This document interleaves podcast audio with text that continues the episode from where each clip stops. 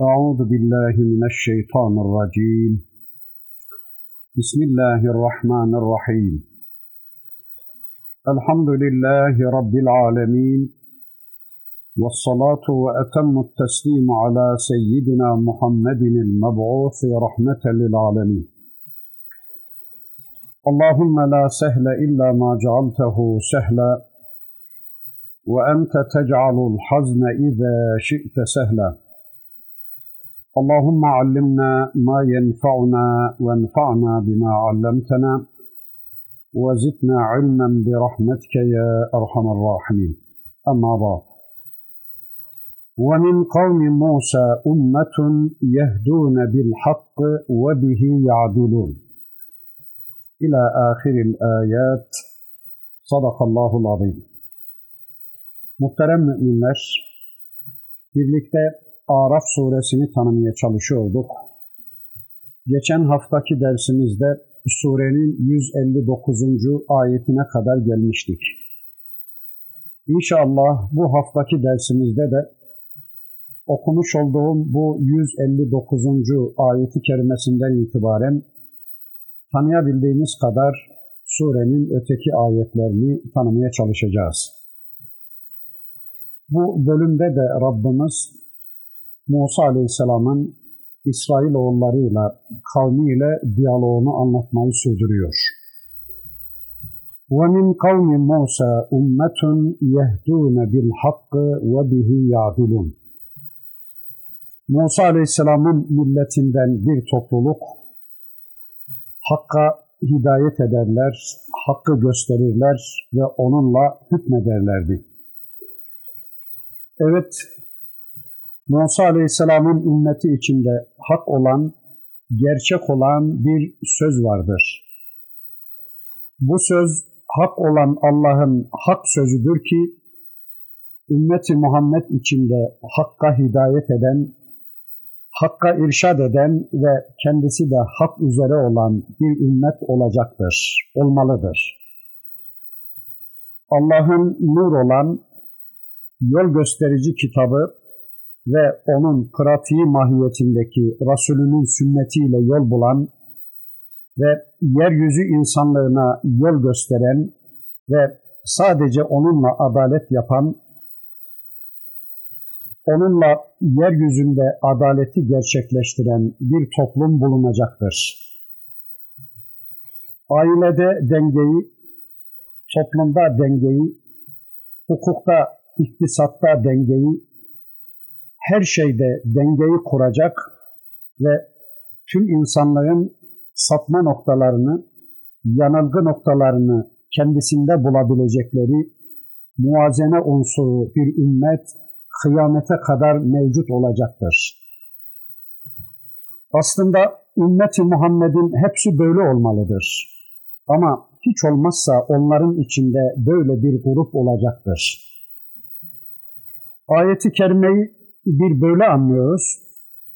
Bir de Musa Aleyhisselam'ın kavminden hidayete erdirilmiş, hakka iletilmiş üstün bir cemaat vardı ki onlar hakla hükmediyorlar, kitabı biliyorlar, kitapla amel ediyorlar ve gerek bireysel hayatlarında gerekse toplumsal hayatlarında bu kitabı uyguluyorlardı.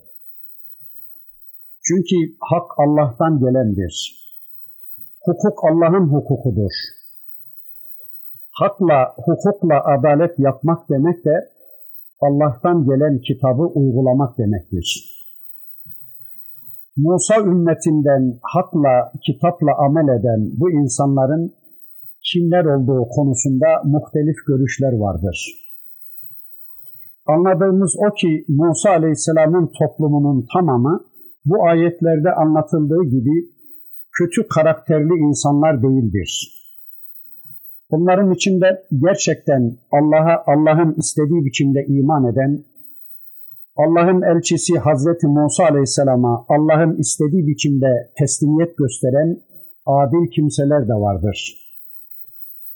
Bunlar gerek Hazreti Musa Aleyhisselam döneminde onun getirdiği hak yasalara teslim olup adaletle hükmedenler, gerekse Hazreti Muhammed Aleyhisselam döneminde onun getirdiği hakka, kitaba tabi olup Müslümanca bir hayat yaşayan kimselerdir.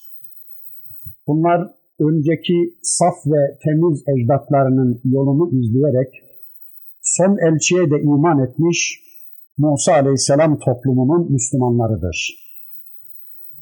Abdullah İbni Selam ve diğerleri gibi. وَقَطَّعْنَاهُمُ اثْنَتَيْ عَشْرَةَ أَسْبَاطًا أُمَمًا. وأوحينا إلى موسى إذ استسقاه قومه أن اضرب بعصاك الحجر. فانبجست منه اثنتا عشرة عينا. قد علم كل أناس مشربهم. وظللنا عليهم الغمام.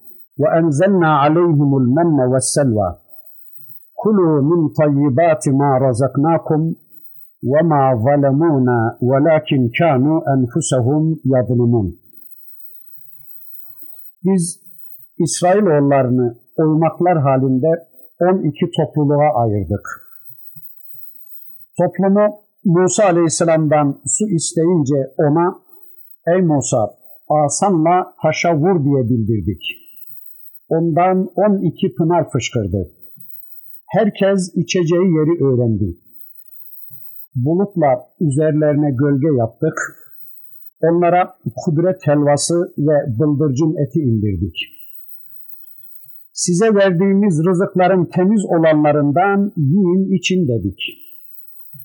Onlar bize karşı gelmekle bize değil aslında kendilerine zulmediyorlardı. Evet Hazreti Musa Aleyhisselam İsrailoğullarını Firavun'un zulmünden kurtardıktan sonra onları Sina çölüne götürmüş ve orada bir sayım yapmıştı. Hazreti Musa onları 12 oymağa, 12 boya ayırmıştı. Bunlar Yakup Aleyhisselam'ın 12 çocuğunun boylarıydı. Kavmi çölde Hazreti Musa Aleyhisselam'dan istiska etmişler, su istemişlerdi de biz de Musa'ya vahyettik. Ey Musa asanla taşa vur dedik. O taştan on iki pınar fışkırdı da her bir boy su içeceği yeri bildi. Sonra onları çölün kavurucu sıcağından bir bulutla gölgelendirip koruduk. Aynı zamanda onların yiyecek problemlerini de hallediverdik onların üzerlerine bıldırcın eti ve kudret helvası gönderdik. Tüm bu nimetleri onlara ihsan ettikten sonra onlara dedik ki, size rızık olarak verdiğimiz şeylerin güzellerinden, tayyip olanlarından yiyin için. Ama onlar zulmedip bizim emirlerimizden dışarıya çıkarken asla bize zulmetmediler.'' kendi kendilerine zulmettiler. Onlar sadece kendi kendilerine yazık ettiler. Evet, kavmi çölde Hazreti Musa'dan su istiyor ve Hazreti Musa da asasını taşa vuruyor ve o taştan 12 kaynak fışkırıyor. Allah'ın şu nimetine bir bakın. Evet, çöl ve su çöl ve içecek. Çölde en büyük problemdir bu. Evet Musa Aleyhisselam kavmi için su istemişti. İstiska yapmıştı da biz dedik ki ona ey Musa asanla taşa vur. Şu bir zamanlar vurunca denizi yaran ve İsrailoğullarının sağ salim karşı tarafa geçmelerini sağlayan asa. Şu evvelki gün Firavun ve sihirbazlar karşısında yılan haline gelip tüm sihirbazların iplerini ve değneklerini yutuveren asa. İşte bu asayı vurdu Musa aleyhisselam, ondan 12 pınar fışkırı verdi. Ve onlardan her grup, her kabile, her fasile içeceklerini tanıdılar, bildiler. Şu nimete bakın çöl, asa, taş ve su. Evet çölde su problemlerini halletti Rabbimiz. Sonra çölde en büyük problemlerden birisi de barınma problemiydi. Sonra yine çölde en büyük problemlerden birisi de barınma problemiydi. Güneşin kavurucu sıcağından korunma problemiydi ki Allah onu da hallediverdi. Bakın diyor ki Rabbimiz وَظَلَّلْنَا عَلَيْهِمُ الْغَمَامَ Üzerlerini biz bulutla gölgeleyiverdik. Onlar için hazırlanan ve onların barınmalarını sağlayan bir bulut. Zaten orada korunmaydı, öyle odun lazımdı, kömür lazımdı, kalorifer lazımdı. Orada öyle bir dert yoktu. Sadece sıkıntı hava şartlarından kişinin barınmasıydı. Onu da Allah bir bulutla sağlayıvermişti. Tamam. Mücahidin ifadesine göre bu bulut şu bizim bildiğimiz bulut değil. Allah'ın kıyamet günü müminler için getireceği çok özel, çok güzel, böyle serinlik veren bir bulut olduğunu söyler. İbni Abbas Efendimiz de bu bulutun Bedir günü Müslümanların üzerine getirilen bulutun aynısı olduğunu söyler. Evet, barınma ihtiyaçlarını da sağlayıverdi Rabbimiz. Sonra çöl ortamında bir de yiyecek dertleri kalmıştı. Bakın Rabbimiz buyurur ki: "Ve enzelna aleyhimul menne ve selva." Rabbimiz yiyecek problemlerini de halletmek üzere onların üzerlerine bıldırcın eti ve kudret helvası indiriverdi. Men ve selva. Cenab-ı Hakk'ın çöl ortamında onları doyurmak için verdiği, indirdiği ya da yarattığı iki ayrı nimetti. Satın almak için paraya gerek yoktu. Elde etmek için zahmete ihtiyaç yoktu bedava Allah bu nimetleri kendilerine lütfediyordu. Eğer bir mümin rızık endişesiyle kulluğu terk etmez, birinci planda Allah'a kulluğa koşarsa, bilelim ki Allah kesinlikle onu da doyuracak, onu aç ve açıkta bırakmayacaktır. Nitekim köle olarak Nemrut'un mahiyetinde yaşamaktansa, çölde aç kalsa da Allah'ın kulu olarak hür yaşamayı tercih eden İbrahim Aleyhisselam'a çölün ortasında zemzemi lütfeden de Allah'tı. Şu anda yiyip içtiğimiz şeylerin tamamını da bize lütfeden Allah'tır. Veya Firavun'un sarayında yağlı ballı köle bir hayatı yaşamaktansa çölde hür bir şekilde Allah'a kul olmayı tercih eden Hazreti Musa'yı da elbette aç ve açıkta bırakmayacaktır Rabbimiz.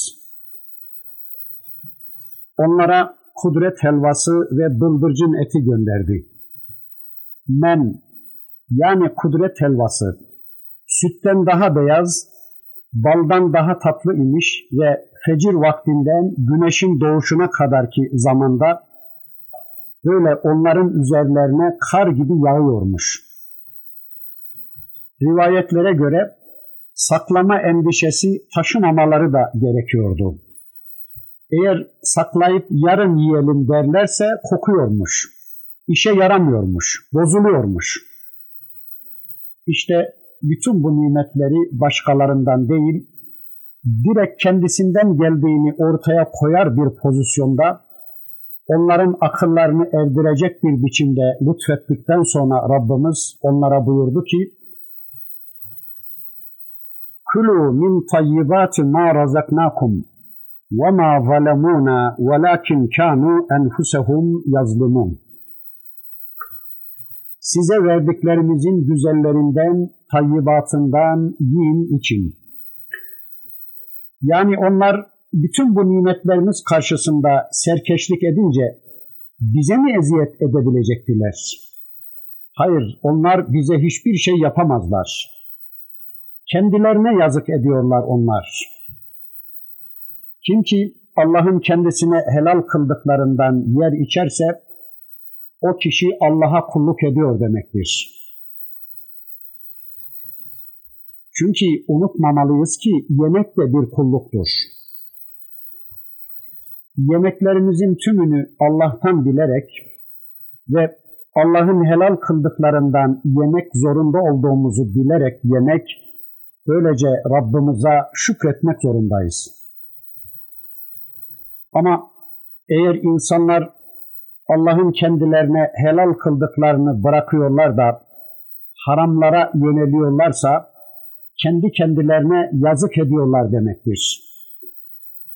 Yeme içme konusunda her konuda Allah'ın yasalarını bozanlar, Allah'ın helal haram sınırlarını çiğneyenler, kendi keyiflerine ve kafalarına göre bir hayat programı çizenler, bilelim ki kendi kendilerine yazık ediyorlar demektir. Allah'ın bundan kesinlikle etkilenmesi söz konusu değildir. Yani insanların yaptıkları bu ahlaksızlıklardan dolayı Allah'ın mazlum konuma düşürülmesi kesinlikle mümkün değildir. İnsanlar ne yaparlarsa kendilerine yapmaktadırlar. Yani Allah yasalarını çiğneyen insanlar hem zalim hem de mazlum durumuna düşmektedirler. Kendilerine zulmedenler de zulmedilenler de bizzat kendileridir. Onun içindir ki Müslüman hayat programını Allah'tan alan ve asla kendisinin zalimi ve mazlumu konumuna düşmeyen kimsedir. İşte bu haliyle de Müslüman hem dünyada hem de ahirette kendisini kurtaracaktır. O halde nimetin güzelini, çirkinini, haramını, helalini Allah'a bırakmak zorundayız. Allah'ın güzel dediklerini, helal dediklerini öğrenip, dünyada yine Allah'ın istediği biçimde onlardan istifade ederek Allah'a kullukta kullanmak zorundayız. O zaman işte tertemiz nimetlerle birlikte tertemiz bir hayatımız olacaktır. Aklımız temiz, neslimiz temiz, sıhhatimiz temiz, ailemiz temiz, toplumumuz temiz, kalbimiz, bedenimiz temiz, gücümüz, kuvvetimiz temiz, her şeyimiz temiz olacaktır. Değilse Allah korusun, Allah yasalarını görmezden gelerek bir hayat yaşamaya kalkışırsak, şu anda olduğu gibi hasta bir toplum oluşacak, pis bir toplum oluşacak, adım başına eczanelerin, adım başına hastahanelerin yükseldiği perişan bir toplum oluşacak ve dünyamızı da ahiretimizi de berbat edeceğiz demektir. Allah'ın istediği hayattan kaçan bir toplumun sonucu işte budur. Aynı şeyi bizim için de düşünüyoruz şimdi. Biz size bu kadar nimet verdiğimiz halde siz bütün bu nimetler karşılığında bana kulluk etmezseniz, etmeyecekseniz bu asla bize eziyet olmaz. Siz ancak kendi kendinize eziyet ediyorsunuz olacaktır mana. Yani ısrarla Kur'an'daki mantığı böyle yakalamaya çalışıyoruz. Yani her bir ayeti ya ben, ya ben, ya ben diye anlamamız gerekiyor. O ortamda ben, o ortamda ben. Bu ayet bana ne anlatıyor? Burada benden ne isteniyor diye ayeti dinlemek ve anlamak zorundayız. Bunu unutmamalıyız. Dikkat ediyor musunuz? Bu adamlar yıllar yılı Firavun sisteminin zulmü altında bir hayat yaşamışlar. Önceki ayetlerinde anlattı Rabbimiz. Şahsiyetleri silinmiş, ırzları, namusları kirletilmiş, en ağır işlerde çalıştırılmış, kanları emilmiş, hakları gasp edilmiş, Firavun oğullarının kölesi durumuna düşürülmüşlerdi. İşte böyle bir vaziyetteyken Allah onları peygamberi aracılığıyla kurtarmış. Çünkü Rabbimiz Kasas suresinde ifade buyurduğu veç ile onları yeryüzünde imamlar kılmak murad ediyordu. Onları yeryüzünde egemenler kılmak istiyordu. Zillete mahkum edilmiş bu mustazafları Rabbimiz önderler yapmak istiyordu. Kendilerine zulmeden müstekbirleri yok edip onları onların yerlerine varisler yapmak istiyordu. Peki acaba bu iş nasıl mümkün olacaktı? Yani kölelik iliklerine kadar işlemiş bu insanlar nasıl hürleşeceklerdi? Bu adamlara hürriyetin ne demek olduğu nasıl anlatılacak ve sinelerine sinmiş olan kölelik psikozu nasıl temizlenecekti? Böyle perişan, karakteri silinmiş, kendilerine güvenleri kalmamış bir toplumdan nasıl önderler çıkarılacaktı? İşte anlattı Rabbimiz önceki ayetlerde. Gözlerinin önünde Allah'ın izni ve yardımıyla Kızıl Deniz yarılmış, kendileri sağ salim karşıya geçerken yeryüzünün en zalim ve en güçlü ordusu yok edilmiş. Ama bu adamlar bunu gözleriyle göre göre karşıya geçince ne demişlerdi? Ey Musa bak şu gördüğümüz toplumun putları var. Bize de bir put yapsana. Onların parlamentoları var. Bizim de olmalı değil mi? Onların bayrakları var. Onların heykelleri var. Onların laiklikleri var. Onların demokrasileri var. Bizim de aynısından olmalı değil mi diyen insanlardı bunlar. Sonra yine Hazreti Musa Aleyhisselam kısa bir süre onların hayatlarını düzenleyecek Rabbinden vahiy almaya gidince yanlarındaki mücevherleri eritip put yapan ve hemen tapınmaya başlayıveren insanlardı bunlar. Peki yani böyle bir toplumdan nasıl imamlar çıkarılacaktı? Nasıl önderler, örnekler çıkarılacaktı? Bu nasıl mümkün olacaktı? Evet, bu Allah için gayet kolaydı. Allah için olmaz diye bir şey yoktu. Ölüden diriyi, diriden de ölüyü çıkarandı Rabbimiz. Onlar için de böyle oldu. İşte anlıyoruz ki onun için Rabbimiz onları çöle çekmiştir. Çünkü çöl ortamı kölelerin en güzel bir biçimde eğitilebilecekleri bir ortamdı. Çünkü çölde ihtiyaç maddeleri bellidir. Ve bunların tümünü de bedava Rabbimiz onlara sağlayıverdi. Orada kimsenin kimseye hükmetmesi, kimsenin kimseye egemen olması kesinlikle söz konusu değildi. Çünkü işte bu ayetlerde anlatıldığına göre tüm nimetler Allah'tandır ve herkese eşit miktarda gönderiliyordu. Yani kimsenin kimseye eyvallahı söz konusu değildi. وَاِذْ قِيلَ لَهُمُ اسْكُنُوا هَذِهِ الْقَرْيَةَ وَكُلُوا مِنْهَا حَيْثُ شِئْتُمْ وَقُولُوا حِبْطَةٌ وَادْخُلُوا الْبَابَ سُجَّدًا نَغْفِرْ لَكُمْ خَطِيئَاتِكُمْ سَنَزِيدُ الْمُحْسِنِينَ Onlara şu şehirde oturun, dilediğiniz gibi yiyin için affet deyin ve secde ederek kapısından girin. Biz de sizin yanılmalarınızı, hatalarınızı bağışlarız. Muhsinlere, iyi davrananlara daha da artıracağız denmişti. Evet, onlara denmişti ki şu şehirde oturun. Oranın sakinleri olun ve orada dilediğiniz gibi dilediğiniz kadar yiyin için. Rabbimiz onlara bir şehir, bir coğrafya, bir fetih nasip edecekti. Ama onlardan bunun karşılığında bir şey istiyordu. وَقُولُوا حِطَّةٌ وَدُخُلُوا الْبَابَ سُجَّدًا نَغْفِرْ لَكُمْ خَطِيئَاتِكُمْ سَنَزِيدُ الْمُحْسِنِينَ O şehirden girerken hıttah deyin ve de şehrin kapısından girerken secde ederek Allah huzurunda eğilerek girin. Eğer böyle yaparsanız biz de sizin hatalarınızı, günahlarınızı affedeceğiz.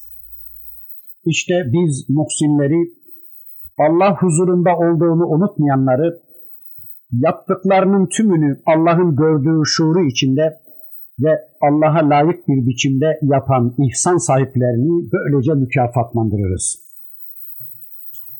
Eğer bu işi yaparken, bütün yaptıklarınızı yaparken muhsinler olursanız, tüm hareketlerinizi Allah'ı görüyormuşçasına ayarlarsanız, elbette size zaferlerimizi, elbette size zaferlerimizi, size nimetlerimizi artıracağız diyor Rabbimiz. Anlayabildiğimiz kadarıyla İsrailoğulları Sina çölünde. Kendilerine Allah tarafından bir emir veriliyor. Bu emir çöl ortamından farklı bir ortama girme ile ilgili bir emirdi. Kur'an'ın başka yerlerinde anlatıldığına göre ya ısrarla kendileri bunu istedikleri için ya da Rabbimiz onları böyle bir imtihana tabi tutmak için istiyordu bunu onlardan.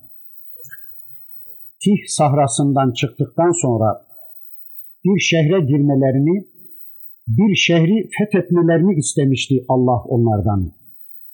Hangi kariye bu? Burada adı verilmemiş. Allahu alem Filistin'e doğru giderken o istikamette bir şehirdi bu. Filistin yolu üzerinde bir kariye yani arz-ı mev'uda gitmelerini sağlayacak bir şehrin girişi. İşte bir şehir ki o şehre girmeleri istenmiş. O şehrin kapısından girerken de şehre giriş eylemini gerçekleştirirken de secde ederek girin. Yani bu nimetleri ve zaferi size nasip ettiğimden dolayı bana sücceden girin.'' Secdeyi biliyoruz Meleklerin Hazreti Adem'e secdeleri niteliğinde bir secde. Boyun eğmek anlamında tamam ya Rabbi, senin istediğin gibi ya Rabbi. Bu şehirde biz ancak senin istediklerini ister, senin istemediklerinden de biz nefret ederiz şeklinde bir secdeydi bu. وَقُولُوا حِبَّةٌ ve de hıtta deyin. Türkçesi Allah'ım bağışla, Allah'ım affet, Rabbim mağfiret et demektir. Yani Arapçadaki estağfirullah anlamına bir kelime. Nagfir lekum hatiatikum size mağfiret edelim. Biz de sizin hatalarınızı siliverelim, size mağfiret edelim senezidul muhsinin. Bilin ki biz ihsan edenlere daha da artırırız. İhsan edip muhsince davrananlara artıracağız. Yani daha çok nimet vereceğiz veya affedeceğiz. Af ile mağfiret kelimelerinin anlamları farklıdır. Cenab-ı Hakk'ın bunlara böyle bir yol gösterisi var. Yani gelin hıtta deyin ki, gelin estağfirullah deyin ki sizi affedelim, mağfiret edelim diyordu Rabbimiz. Yani biz sizi affedeceğiz. Yeter ki siz Allah'a yönelin. Allah karşısında takınmanız gereken tavrı takının. Birisi öyle diyordu. Mesela daha yeni doğmuş bir bebek düşünün. Bu bebek acziyetinin küçüklüğünün doruk noktasındayken yani kimseye kafa tutamayacak bir dönemi yaşarken gücünün, iktidarının olmadığının farkında olan bu bebek daima el üstünde tutulur. Annesi, babası kim alıyorsa kucağına aman aman diye üzerine titrer. Ama çocuk biraz büyüyüp de ben de varım, ben de yürüyebilirim, ben de alabilirim, ben de satabilirim demeye başladı mı artık burnu bilmem neden kurtulmamaya başlar ya İşte aynen bunun gibi insan da Allah karşısında böyle bebek gibi bir sekinet, bir teslimiyet gösterirse, Ya Rabbi senin karşında ben bir hiçim. Ancak senin izninle yaparım. Senin yap dediğini yaparım. Senin bildirdiğini bilirim diyerek Allah yolunda olursa Allah da onu öylece koruma altına alıverir. Ama ben de bilirim, ben de beceririm demeye başlarsa ki tağutluktur bu. Firavun'un yaptığı da buydu zaten. O ortamda kendisini düşürüverdi mi Allah korusun, hepten helak olup gitmiştir. Bunlardan da işte bu isteniyor. Gelin ey İsrailoğulları inat etmeyin, isyan etmeyin deniyor. Ya Rabbi ben beceremedim. Ben bu kadarını yapabildim. Ötesinde beni affediver dememizi istiyor. Affet, sen büyüksün dememizi istiyor. Ama bunda da samimi olmamızı istiyor. Ama bunda da samimi olmamızı istiyor. Bakın bu adamlar Allah'ın dediklerini dinlemediler. Allah'tan af dilemeye ve ona secde etmeye yanaşmadılar. فَبَتَّلَ الَّذ۪ينَ ظَلَمُوا مِنْهُمْ قَوْلًا غَيْرَ الَّذ۪ي قِيلَ لَهُمْ فَاَرْسَلْنَا عَلَيْهِمْ رِجْزًا مِنَ السَّمَاءِ بِمَا كَانُوا يَظْلِمُونَ Onların zulmedenleri kendilerine söylenen sözü başkasıyla değiştirdiler. Biz de o zalimlere zulümlerinden ötürü gökten bir azap indirdik. Ayetin ifadesiyle söyleyecek olursak bu hainler bedel getirdiler. Allah'ın dediklerine bedel getirip alternatif ortaya koydular. Allah'ın sözlerini, Allah'ın emirlerini değiştirdiler. Allah'ın yasalarını değiştirip başkalarının yasalarını koydular. Allah tarafından kendilerine denenleri yamuttular, kendilerine göre Allah yasalarına bir şekil verdiler. Allah'ın ayetlerini Allah'ın istediği ve Allah elçisinin anladığı gibi değil de kendi anlamak istedikleri gibi anlamaya kalkıştılar. Allah'ın ayetlerini kendi keyiflerine, kendi zevklerine, kendi heva ve heveslerine göre yorumladılar kendileri dine uyacakları yerde dini kendi hayatlarına uydurmaya kalkıştılar. Böylece kendi nanelerine, kendi pisliklerine bir çıkış yolu aradılar ve buldular da tabii. فَبَتَّلَ الَّذ۪ينَ ظَلَمُوا مِنْهُمْ قَوْلًا غَيْرَ الَّذ۪ي قِيلَ لَهُمْ ama o zalimler kendilerine denilen sözü denilmeyene çevirdiler. Kendilerine denileni denilmeyenle değiştirdiler. Yıllarca Firavun sisteminin zulmü altında kalmış, Firavun eğitiminin etkisi altında her şeylerini kaybetmiş, ezilmiş, şahsiyetleri silinmiş, tarihleri kaybolmuş, kültürleri yok olmuş, hafıza kaybına uğramış bir toplum olarak bu insanlar Allah'ın emrini değiştiriverdiler. Yani Allah'ın kendileri için çizdiği programın dışına çıkıverdiler. Bunun bize şu manayı hatırlattığını unutmamalıyız. Allah bizden hangi lafızlarla, hangi stilde, hangi usulde bir kulluk istemişse aynen o şekilde uygulamak zorundayız. Bunu asla değiştirme hakkına sahip değiliz. Diyelim ki Allah bizden iki rekat sabah namazı istiyor. Yahu iki rekat ne olur ki? Kılmışken dört kılalım, beş kılalım diyerek bunu fazlalaştırmaya kimsenin hakkı yoktur. İbadetlerdeki, namazlardaki lafızları bir başka şekilde değiştirmeye kimsenin hakkı yoktur. Tesettür öyle, miras öyle, zekat öyle, kadın erkek ilişkileri öyledir. Allah bizden ne tür bir kulluk istemiş, ve onu ne tür uygulamamızı istemişse onu aynen Allah'ın istediği biçimde uygulamak zorundayız. Bunları değiştirmeye ya da yeni yeni tapını biçimleri ihdas etmeye, yeni yeni hukuk modelleri geliştirmeye, yeni yeni yasalar belirlemeye hakkımız yoktur. Ama bunlar değiştirdiler bakın.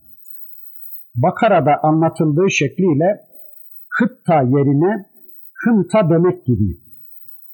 Yani af ya Rabbi, Subhanallah ya Rabbi, seni tüm noksan sıfatlardan tenzih ederim ya Rabbi demek gibi hıttah yerine buğday demek manasına gelen hıntah verdiler. Ya da secde yerine arka arka kapıdan girmek gibi Allah'ın emirlerini değiştiriverdiler. Allah'ın istemediği bir eylemi gerçekleştirdiler. Öyleyse insanlar ne yaparlarsa yapsınlar. İsterlerse gökte yürüsünler. İsterlerse gökte uçup denizde yürüsünler. Allah'ın kendilerinden istemediği bir kulluk türü ise bu yaptıkları boştur.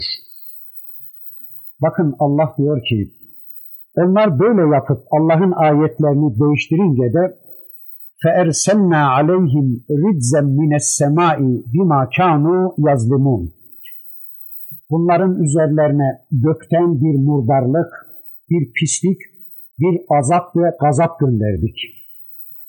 Bizim yasalarımıza bedel getiren, bizim ayetlerimize, bizim kanunlarımıza alternatif getirip onlarla hayatlarını düzenleme cinnetine kapılan bu insanların üzerlerine gökten bir pislik indiri verdik diyor Rabbimiz.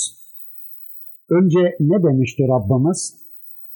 Onların üzerlerine gökten bıldırcın eti ve kudret helvası gönderdik demişti değil mi? Şimdi ne oldu? Allah yasalarını Allah'ın gökten indirdiklerini değiştirenlere karşı Allah da indirdiklerini değiştiriverdi.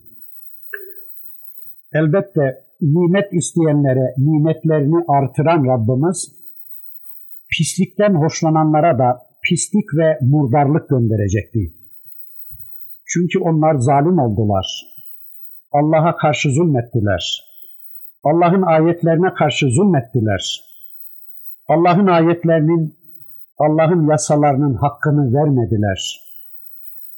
Allah'ın ayetlerini gereken yerde kullanmadılar. Kendilerine de zulmettiler. Kendilerini olması gereken yerde tutmadılar. Kendilerini Allah'a kulluk makamından çıkarıp ona uydurdukları bedellerine, ona karşı uydurdukları yasalarına, kulluk makamına indirgeyerek kendi kendilerine de zulmettiler. Allah'a kulluğu bıraktılar da Allah'tan başkalarının yasalarına itaat ederek onlara kulluk yaptılar. Çünkü küfür ve şirk yeryüzünde zulümlerin en büyüğüdür. Estağfirullah diyecekleri yerde sen bize dünyalık ver de gerisine karışma dediler. Ver de bizden isteme dediler. Sen bize dünyada ver de bizden kulluk isteme dediler. Sen bize bolca ver de bizler dünyada keyfimize göre bir hayat yaşayalım dediler. Yani sana senin istediğin biçimde kulluk etmesek de senin yasalarını çiğnesek de bize versen ne olur dediler. Bizler içki içsek de, bizler zina etsek de, bizler senin hukukunu uygulamasak da versen ne olur dediler. Bizler senin istediğin şekilde giyinmesek de versen ne olur dediler. Biz bu şirklerimize, bu zulümlerimize devam etsek de bize vermeye devam etsen ne olur dediler. Ne olur yani versen, neyin eksilir dercesine haşa Allah'a kafa tutmaya kalkıştılar. Evet, Rabbimizin vermesi elbette kendisine kulluğa bağlıdır ama bazen de böyle gazabından veri verir ki zalimler cehennemi boylasınlar diye. Bundan sonra Rabbimiz Yine İsrail oğullarıyla alakalı bir başka konuyu İsrail oğullarının Musa toplumunun Yahudileşme sürecini, haktan sapma sürecini gündeme getirerek bize bu konuda çok önemli mesajlar sunmaktadır. İsrailoğullarının bu Yahudileşme süreci bizim için gerçekten çok büyük önem arz etmektedir. İslam ümmetinde de Yahudileşme eğilimlerine karşı üzerinde gerçekten çok dikkatle durmamız gereken bir konudur bu. Rabbimiz bizim İslam toplumunun onların durumlarına düşmemizi istemediği için ısrarla bizi bu konuda uyarmaktadır. Bakın buyurur ki Rabbimiz وَاسْأَلْهُمْ anil qaryati allati kanet hadiratel bahri iz ya'duna fis setti iz te'tihim hitanuhum yevme settihim şurra'an ve yevme la yesbitune la te'tihim kezalike nebluhum bima kanu yefsukun. Ey peygamberim! Onlara deniz kıyısındaki kasabanın durumunu sor.'' Cumartesi yasağını tecavüz ediyorlardı. Cumartesileri balıklar sürüyle geliyor, başka günler gelmiyorlardı. Biz onları fıska düşmeleri, yoldan çıkmaları, yoldan çıkarmaları sebebiyle böylece deniyorduk. Evet ey peygamberim onlara deniz kenarında denize nazır, deniz nimetlerinden istifade eden bir liman kentinde oturanlardan da sor. Allah'ın yasalarını değiştiren, Allah'ın ayetlerini kendi nameleri istikametinde yorumlayan bu insanların başlarına neler gelmiş, yedikleri bu namelerden sonra nasıl helak olmuşlar sor onlara. Bu liman kentinin neresi olduğu konusunda çok çeşitli rivayetler var. Ama anlayabildiğimiz kadarıyla Akabe Körfezi ile Sina arasındaki bir bölgede yaşayan bir toplumdu bunlar. Bunlar cumartesi ile ilgili Allah'ın bir yasasını çiğniyorlardı. Cumartesi günü yasağına tecavüz ediyorlardı. Akın akın ardı arkası kesilmeyecek biçimde balık geliyordu onlara cumartesi günü. Cumartesi günü geçtikten sonra da kendilerine hiç balık gelmiyordu. Allah diyor ki biz onları yoldan çıkarmak için işte böylece deniyorduk. Bu adamlar Rablerine dua edip haftanın bir gününün kendilerine tahsis edilmesini istiyorlar. Diyorlar ki Rabbimiz bize bir gün tahsis buyursun. Biz o gün asla başka şeylerle meşgul olmayıp sadece Rabbimize kulluk edelim. O gün başka şeylerle meşgul olmayacaklar. Kendilerini kitabi yönde Allah'a kulluk yönünde yetiştirecekler, geliştireceklerdi. Bunların bu istekleri üzerine Rabbimiz kendilerine cuma gününü tahsis buyurdu. Ama işi gücü tahrif olan bu toplum cumayı cumartesiye değiştirirler. Yahudiler bunu cumartesiye, Hristiyanlar da pazara değiştirdiler. Evet, cumartesi günü hiçbir işle meşgul olmayacaklar ve sadece Rablerine kulluk edeceklerdi. Bu onların Rablerine verdikleri bir sözdü ve bir imtihan konusuydu. Ve kim hangi konuda bir iman gündeme getirmiş, bir iman iddiasında bulunmuşsa elbette ki o konuda kendisine bir denenme gelecektir. Yani o konuda sağlam mı inanmış, cıvık mı inanmış, samimi mi, gayri samimi mi bunu denemek üzere Rabbimiz ona mutlaka bir deneme gönderecektir. Hakkında iman iddiasında bulunduğumuz her konuda Rabbimiz mutlaka imkan yaratacak, fırsat verecek ve o konuda bizi deneyecektir. Mesela bir adam eğer Allah bana bolca para verseydi ben onu Allah yolunda harcardım, Allah yolunda bolca infak ederdim mi diyor. Bu konuda bir iman iddiasında mı bulunuyor? Rabbimiz mutlaka ona bir zaman bolca bir para gönderecek ve onun bu konudaki imanında sadık mı değil mi olduğunu deneyecektir. Veya mesela bir kadın eğer Rabbim bana iyi bir çevre nasip etseydi, iyi bir muhitte oturmuş olsaydım, ben de mutlaka örtünürdüm mü diyor. Bu konuda bir iman iddiasında mı bulunuyor? Allah günün birinde mutlaka ona bu konuda fırsat gönderecek ve onun imanında sadakatini deneyecektir. Veya mesela bir adam eğer Rabbim bana bolca bir boş zaman verseydi ben mutlaka kitap ve sünneti tanımak üzere ciddi bir çalışmaya girerdim mi diyor. Böyle bir iman iddiasında mı bulunuyor? Allah ona mutlaka bolca bir boş zaman verecek ve bu iddiasında ciddi mi değil mi onu deneyecektir. Çünkü bu konuda ona bir imkan verilmese samimi mi değil mi olduğu açığa çıkarılmaz. Ama mesela şu anda pek çok konuda iman iddiasında bulunuyoruz da Allah bize o konularda imkan ve fırsat vermiyorsa o zaman şu iki durumdan birisi söz konusu olacaktır. Ya önceden Rabbimiz o konularda bize imkan verdi, fırsat verdi, bizi demedi demedi de biz hiçbir nane yemedik ve artık yeni fırsatları yaratmıyor demektir. Ya da samimi olmadığımız için Allah bize fırsat göndermiyor demektir. Bu konuda kendimizi sorgulamak zorundayız.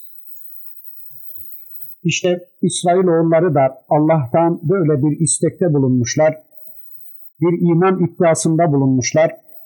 Rabbimiz de onların bu imanlarında samimi mi değil mi olduklarını denemek ve açığa çıkarmak üzere onlara söz verdikleri günde bolca balık gönderiyor. Yani mesela düşünün ki tam ezan okunduğu ve Rabbimizin bizi namaza çağırdığı bir dönemde dükkana müşteriler yağmaya başlıyor. Ondan önce hiç müşteri gelmezken tam o esnada müşteriler cıvıl cıvıl oynaşmaya başlıyorlar.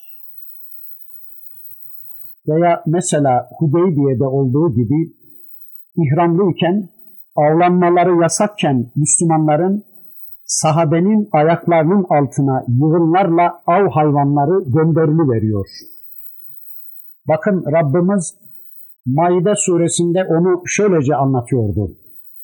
Ya eyyühellezine amenu leyebluvennekumullahu bi şey'in minas saydi tenaluhu eydikum ve rimahukum liya'lemallahu men yekhafuhu bil gaybi femen i'teda ba'de zâlike felehu azabun elim. Ey müminler!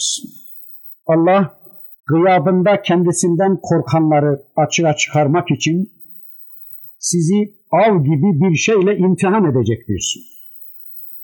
Bir av bolluğu ki isteyince ellerinizde, mızraklarınızda yetişebilecek. Ondan sonra kim de haddini aşarsa ona acıklı bir azap vardır. Hudeybiye günü Allah sahabe-i kiramı da böyle bir imtihana tabi tutmuştu. Sahabe ihramlıydı. Bu durumda avlanma yasaktı kendilerine ve Allah bu esnada bolca av hayvanı göndermişti. Elleriyle yakalayabilecekleri, mızraklarıyla vurabilecekleri kadar av hayvanları onlara yaklaştırılmış, hatta aralarında ayaklarının altında dolaşmaya başlamışlardı. Niye yapmıştı Allah bunu? لِيَعْلَمَ اللّٰهُ مَنْ يَخَافُهُ بِالْغَيْبِ Gıyabında kim Allah'tan korkuyor, kim korkmuyor, bunu denemek istemişti Rabbimiz. Bolca bir av hayvanı gelmişti ama müminler ihramlıydı. O durumda avlanmak şöyle dursun, kişinin üzerindeki pireyi bile öldürmesi yasaktı. Yasağa karşı ne kadar dayanacaklardı, bunu denemek istemişti Rabbimiz. İçki necistir, bellidir. Kişinin ona karşı sabretmesi kolaydır ama tab'an necis olmayan, pis olmayan av hayvanı gibi şer'an yenmesi helal olan bir şeyi Allah geçici bir süre yasak kılıyordu. İşte böyle aslı helal olan bir şey karşısında dayanabilmek gerçekten zordur. Müslümanlar hırslarını gıdıklayan, arzularını kamçılayan bir helal karşısında, bir dünya nimeti karşısında ne derece saygı gösterebileceklerdi. İşte Allah'ın temiz ve pisi, korkanla korkmayanı ayırt edeceği bir imtihandı bu. Yani Allah için mütedeyyin olanla dünya ve nefisleri için dindar olanların açığa çıkarılması için bir imtihandı bu. Allah bir dönem Müslümanları da böyle bir imtihana tabi tuttu. Av hayvanlarını yakınlaştırdı onlara ama Müslümanlar başardılar bu imtihanı. Bugün de unutmayalım ki aynı imtihanlarla Rabbimiz bizi de imtihan eder. Mesela bir para kasasının başına getiriverir bazen Rabbimiz bizi, elimizi uzatı verince alı verecek kadar paraların başına getirir ve dener Allah bizi. Bazen bizi öyle bir konuma, öyle bir makama getirir ki Rabbimiz, orada binlerce insanın namusu bizim elimizin altındadır. İfta makamındasınız farz edin, öğretici konumundasınız farz edin, sizden din öğrenmeye gelen pek çoğunu size yaklaştırıverir Allah da sizin o konudaki ağırlığınızı, takvanızı ölçü verir. Gıyabında kendisinden korkup korkmadığınızı ortaya çıkarıverir. Veya bazen size küçük küçük imkanlar verir. Mesela belediyeler verir, muhtarlıklar verir ve sizi dener Allah. Buradaki ciddiyetinize, samimiyetinize bakar da daha sonra size devlet idaresini teslim ediverir Allah. Oralarda kaybetmişseniz daha büyüklerini size layık görmez Allah. İsrailoğullarının bu konudaki imtihanları devam edecek ama bizim vaktimiz doldu. İnşallah bu hafta burada kalalım. Hadisenin bundan sonraki seyrini tanımak için önümüzdeki hafta tekrar bir araya gelmek üzere Allah'a emanet olun. Subhaneke Allahümme ve bihamdik. أشهد أن لا إله إلا أنت أستغفرك وأتوب إليك والحمد لله رب العالمين.